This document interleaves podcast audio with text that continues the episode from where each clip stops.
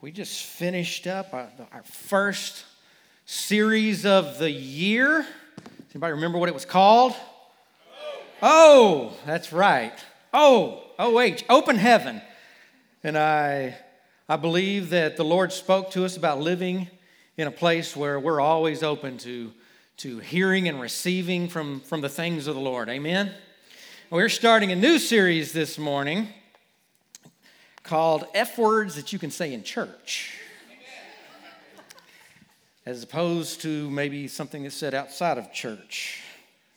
But we want to take these next few weeks and really begin to sow some things into you, some things into your hearts. Because the next series we're going into is, is strictly on evangelism. We're going to do six weeks on evangelism leading up to Easter because this house should be overflowing with people on Easter because we have the heart to go out and compel them to come in.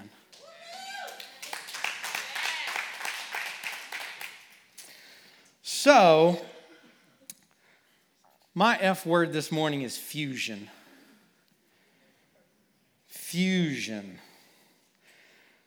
The definition of that is to blend, combine, to become one. To blend, to combine, to become one. Now, there's some of you sitting out here, you're like really, really smart people. Don't come up to me after the service, please, and go, uh, Pastor Chris, that's not really the, the definition of, uh, of fusion, because really smart people wear glasses that slide down their face, right? That's not really the definition of uh, the scientific definition of fusion. Fusion is when the, the protons and the, the, the, uh, the neutrons and, and the infinity stone and the one ring to rule them all, when all of that you know, blends together and becomes an invitation to attend school at Hogwarts, that's fusion, right? And if that went over your head, you're too old. Sorry. I may not be using the scientific definition of fusion, but I am using the social definition of fusion to blend, to combine, and to become one.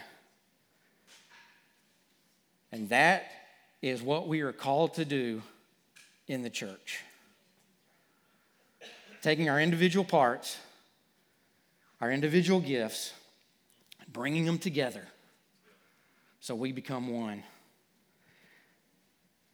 So, since it is Super Bowl Sunday, I'll use uh, football to, to illustrate um, because football is awesome, right? Man, that was weak. Come on, guys.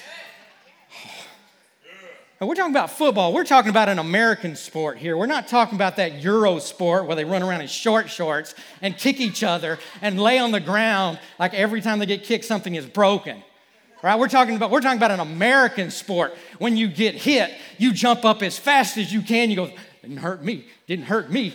You wander back to the wrong huddle, and you're in there, and the other team is looking at you, going, "Hey, dude, you're in the wrong huddle." You go, I know. I just want to see what y'all were doing.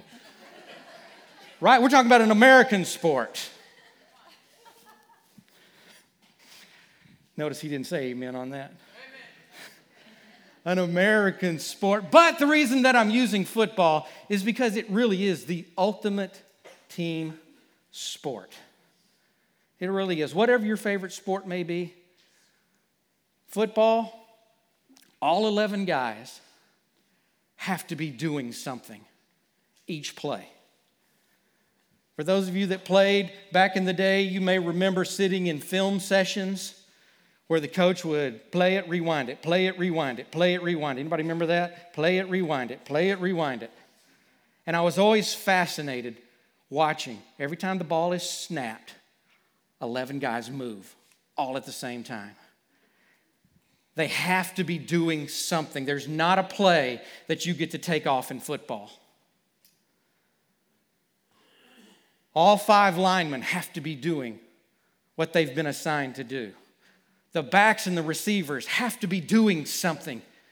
Even if it's what we call a play action pass, where the, the quarterback is going to fake to the running back and actually throw the ball. I'm not losing anybody, right?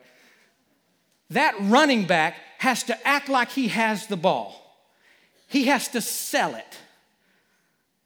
He has to be doing what he is supposed to be doing, even if he's not the guy with the ball. All 11 guys. If 10 guys are doing something and one person is not doing what they're supposed to be, the play can fall apart. Somebody can get hurt. These guys may not even like each other off the field, but when they come together, these 11 guys fuse into one team for one purpose. You following me? All right. So, what I'm saying is, when we get together, we can accomplish more. One guy on a football field is not going to get much done, is he? See, they always talk about, like in basketball, you know, Michael Jordan used to take over the game. But in football, all 11 have to be doing something to get the, to get the purpose done. And together we can do more. Psalms 133, verse 1. Psalms 133, verse 1 says, Behold, how good and how pleasant it is for the brothers to dwell together in unity. Unity. The Hebrew word there means united, all together as one all together as one. It says brothers, but then they're talking about being all together as one. It's really the same vein of thought that we're taking when we're saying fusion. Verse 2 it's like the precious oil or the anointing oil upon the head coming down upon the beard, even Aaron's beard coming upon the edge of the robes. Unity, fusion, combining to be as one produces anointing. Anointing being the presence and the ability of God. Together, we can accomplish more. Pastor Sam and I were at a, a conference just a couple of weeks ago, and the speaker was talking about these certain kind of horses. They were called draft horses. I had never heard of them. Draft horses. They are bred to pull heavy loads. And individually, one of these massive horses could pull two tons all by himself. But when they hooked a second horse up to begin to pull the load, something amazing happened. You would think that if one could pull two, two could pull four, right? Even Aggies can get that, right? two plus two is four. But they said that when you hook this extra horse up, that they could pull six to eight tons when they were working together. Working together increases our ability to work and get the kingdom purposes accomplished. Singularly, we may not accomplish much, but we are powerful when we come together.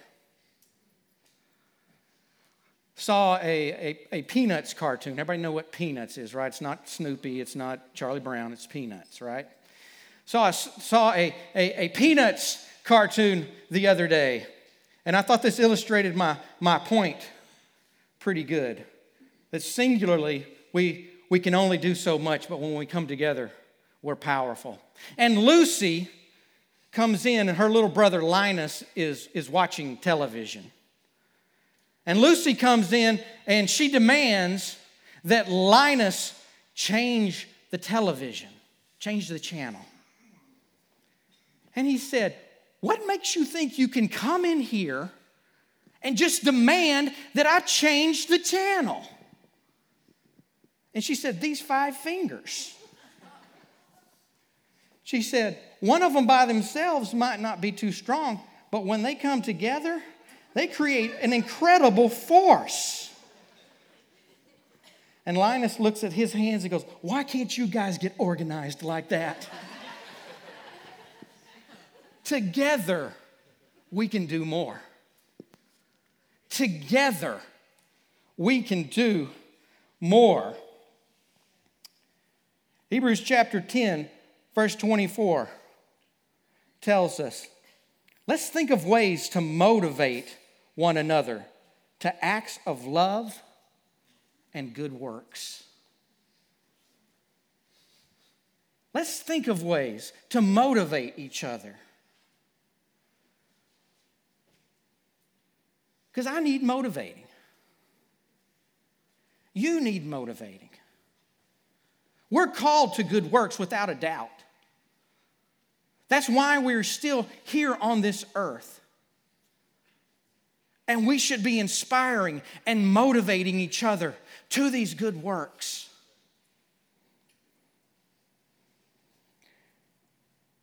Now, if you will turn, that was all my introduction. If you will turn to Nehemiah chapter 2. This is where we're going to take our, our, our scripture from today. Nehemiah chapter 2.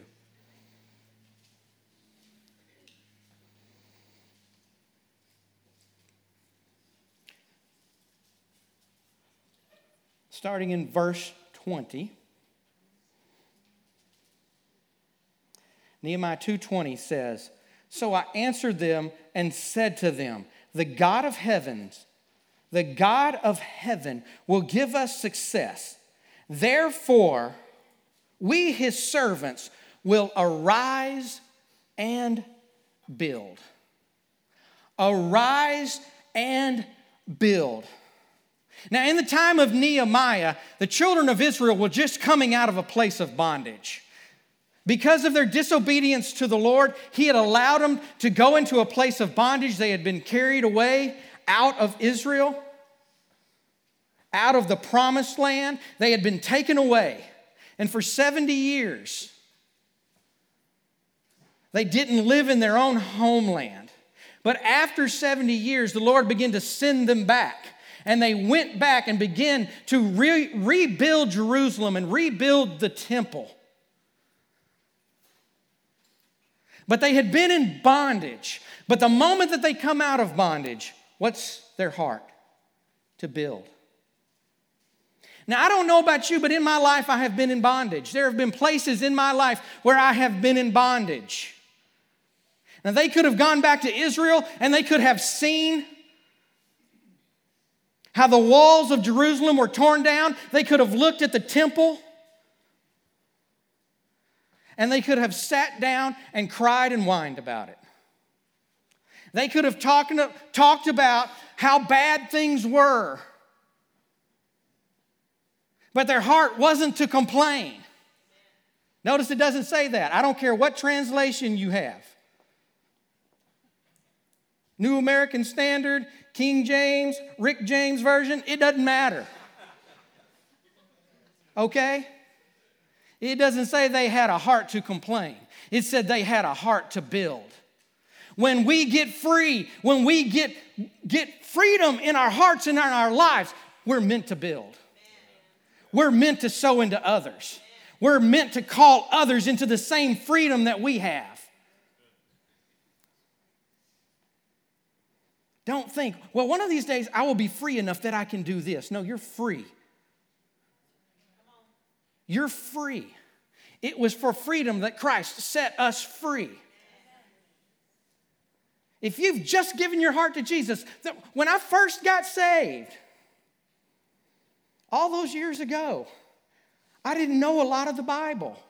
I didn't know a lot of things. I, I didn't know what, what verses I was supposed to, to quote to people. I didn't know the Romans Road. I didn't know the four laws, those things that you're supposed to know to tell people about Jesus. All I knew was I had been broken and God had poured his love inside of me. Amen.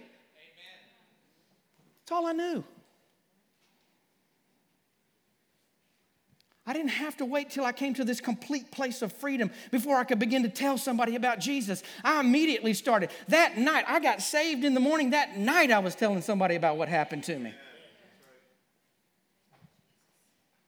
That night. There's enough in you right now, no matter where you are in your walk or in your relationship with the Lord. If you have a connection with Jesus, there's enough in you to pour into somebody else already. Doesn't mean God wants us to stay right there. It doesn't mean that He doesn't want us to grow. It doesn't mean that He doesn't want us to have more. It doesn't mean that He doesn't want us to, to, to uh, take in the Word and know the Word. But right now, right where you are, stop, stop waiting until, well, if I could just quote this many scriptures, if I just knew this, if this would happen in my life, or you don't understand what's going on in my life, let me tell you if there is something going on in your life, one of the best ways to connect with the anointing is get involved in somebody else's life. Get involved in somebody else's life. Pour love into somebody else's life. Speak to somebody else about what God is doing, has done, will do in your life. Love somebody in the name of Jesus. Love them.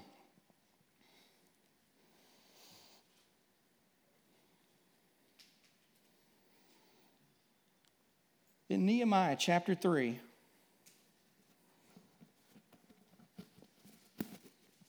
starting in verse 1.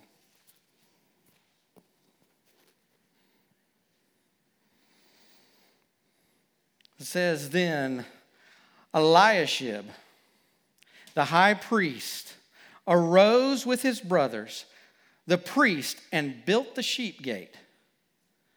They consecrated and hung the door. Verse 2 says, Next to him, the men of Jericho built. And next to them, Zaccur built. This is what I want you to, to get out of there. You don't have to know what a sheep gate is. I don't know what a sheep gate is. It doesn't matter. It doesn't matter if I just butchered these guys' names. As I heard at that, that same conference, the preacher said, only person knows how to pronounce their names were their mama, and their mama's not still alive, so you just go ahead and throw it out there. All right? It says, next to him, one began to build, and then next to him another begin to build. And then another next to him beginning begin to build. And i'm going to run through the rest of this chapter real quick and i'm going to brutalize these names but it's okay. It says next to them Meremoth repaired. Next to them Meshullam repaired. Next to them Zadok repaired. Next to them the Tekelites repaired. Next to them Maliatah repaired. Next to them Uzziel repaired. Next to them Hananiah repaired. Next to them them, Repaniah repaired. Next to them, Jedaiah repaired. Next to them, Shallum repaired, and his daughters repaired. Let me stop there for a second. This guy and his daughters. Don't ever say, don't ever fall into that lie that taking your kids along to do ministry and to love people is somehow going to warp them is somehow going to steal from your family time, is somehow going to be something adverse to your children. Because I've actually heard preachers say their biggest regret is not involving their kids more in the ministry that they did. Not allowing, Pastor Sam and I have actually talked about this. Not doing more where our kids would see what it is that we do. Not praying more in, in front of them. Me throw this out there to dads. Your kids need to see you worshiping. That's right. Your kids need to see you in the Word. I was not the perfect parent. You two be quiet. I was not the perfect parent. See, I just cut that off before they even got it out of their mouth. But there's one thing, there's one thing that you could ask either one of them. When they got up in the morning, what was dad doing? I was in the Word. I sat at the kitchen table and I was in the Word. And they saw me when they got up in the morning in the Word. Dads, your kids need to see you being a man of the Word. They need to see you building the kingdom. They need to see you being the man of God in the house. So don't think that you're stealing a moment away from them because they missed a baseball game or a soccer game because somebody needed to be loved. Now, I'm going to be real, real out front with this one, okay? This is what's going on in life. It used to be that when I played Little League, you played usually on Tuesdays and Thursdays and sometimes Friday nights. And when you got into the playoffs, we played on Saturdays. There was never a thought you were going to play on Sundays. But nowadays, they play Monday, Tuesday, Wednesday, Thursday, Friday, and Sundays. I'm not trying to keep your kids from, from enjoying their childhood. I'm not trying to keep them from, from uh, uh, getting scholarships to school or any of those type of things. But there, there comes a time when we say, this is more important. And if my kid missed a baseball game, if my kid missed a volleyball game, if my kid missed a basketball game, because we were doing the work of the kingdom, I don't think that God is going to let them suffer for that. Okay?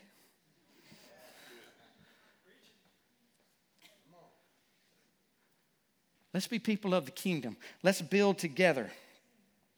Scripture goes on to say, after, after him, Nehemiah repaired. After him, the Levites repaired. After him, Azar repaired. 25 times.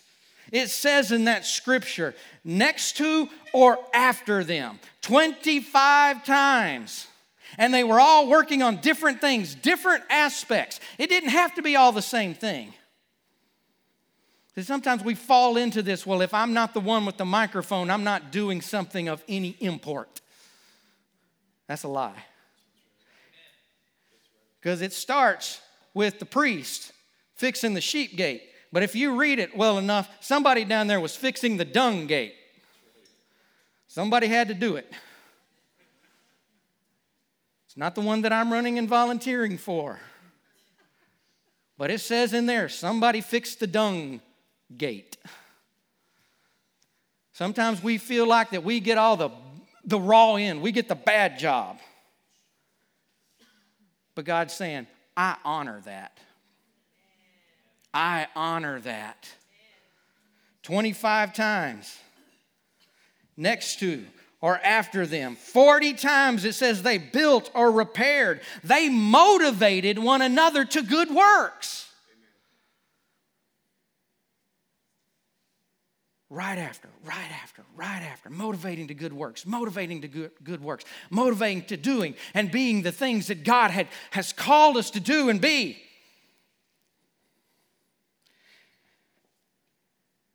And in Nehemiah 4,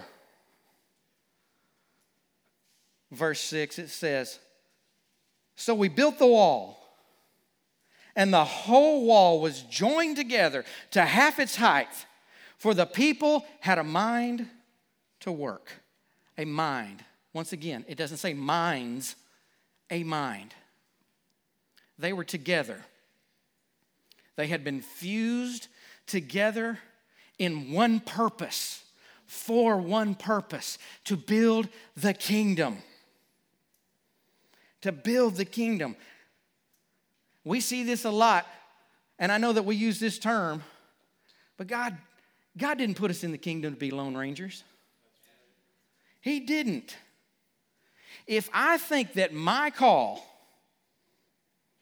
my individual call, because guess what? I do have an individual call. There are things that I'm called to do. There are things that God has spoken into my heart to do and to accomplish. But if I think that my individual call is more important than the collective call to build the kingdom, I've got twisted thinking.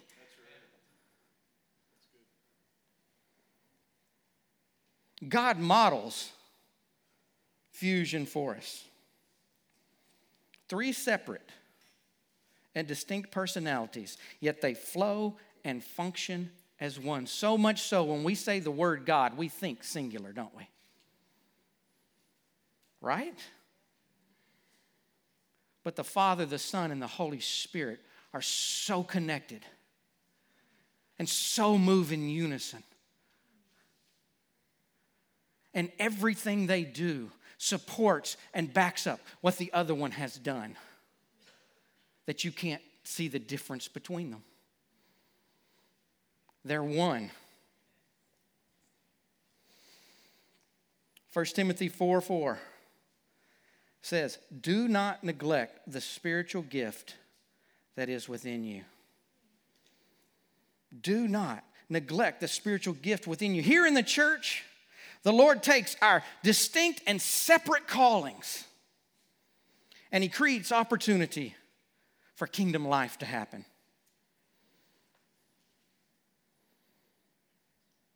That's a great place to say amen.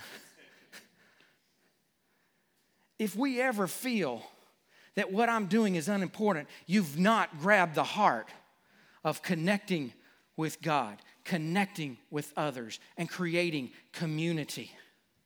Because our, our, our greeters, when they stand at those doors, they're evangelists.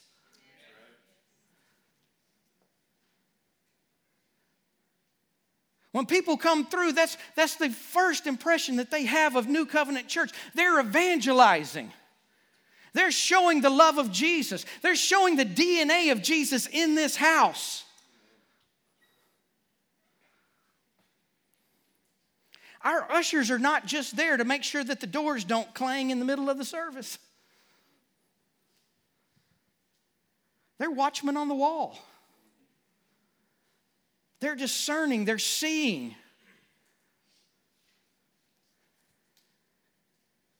If you serve in the children's ministries, you're helping to pastor this up and coming generation of Christians. It's not babysitting.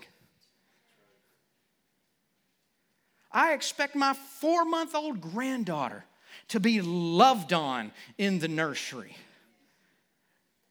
Not just because she's incredibly, incredibly cute. But I want them to love her in the name of Jesus. We have curriculum in the nursery. They pray over those kids in the nursery. That is not just babysitting. We start from the very, very youngest and we sow the Word of God into them. Why? Because in not too many years, she's going to be talking about Jesus. In not too many years, she's going to be able to say, This is what Jesus will do for you. And I want her to know it from the very, very beginning.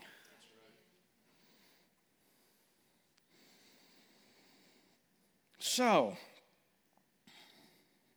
sometimes, there's, there's, there's going to be tonight, there's going to be some people that are very excited. I hope they don't live in Boston, but they're going to be very, very excited. And they're going to jump up and down, and they're going to scream, and they're going to say, We won. But guess what? They didn't win anything. They didn't. They're not going to get a Super Bowl ring.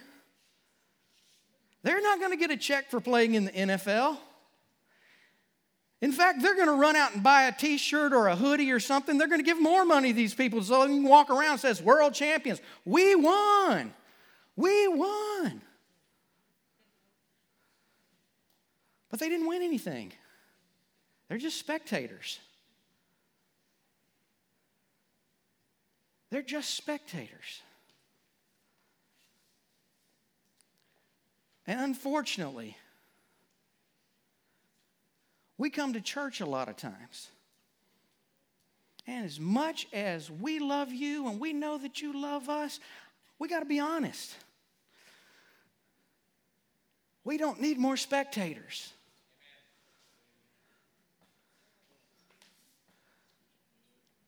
We don't need people just to fill the seats. I hope you understand that our heart is not just to have a house that's full for the sake of having a house that's full so we can look and say, Look, we've got 260 chairs out and they're all full. We've got to go to two services because we're really anointed. I hope you know the heart of this ministry is to serve, to serve people.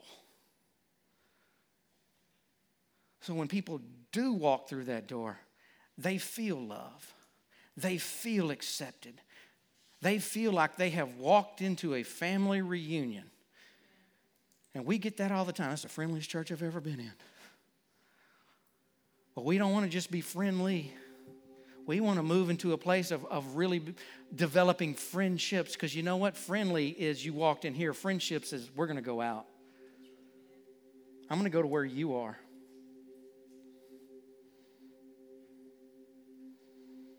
It's why we're doing evangelism. Sometimes in churches, the word evangelism sounds like a dirty word, but it's not. It's the biblical way to build a church to love people into the kingdom. We want to be people that build. We want to be people that understand that there is kingdom work to be done and that you have a part of it. You have a gift, you have a talent, and if God has planted you in this house, we want to help you use it. We don't want to use you. I know churches use people. We don't want to use you. We want to help you be who God has called you to be.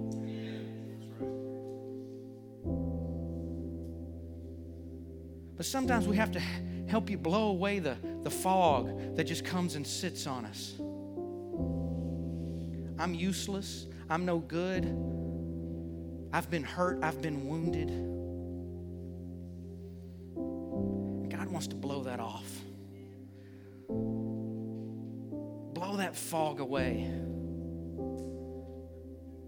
Because I've seen people that have been hurt, I've seen people that have been hurt in churches.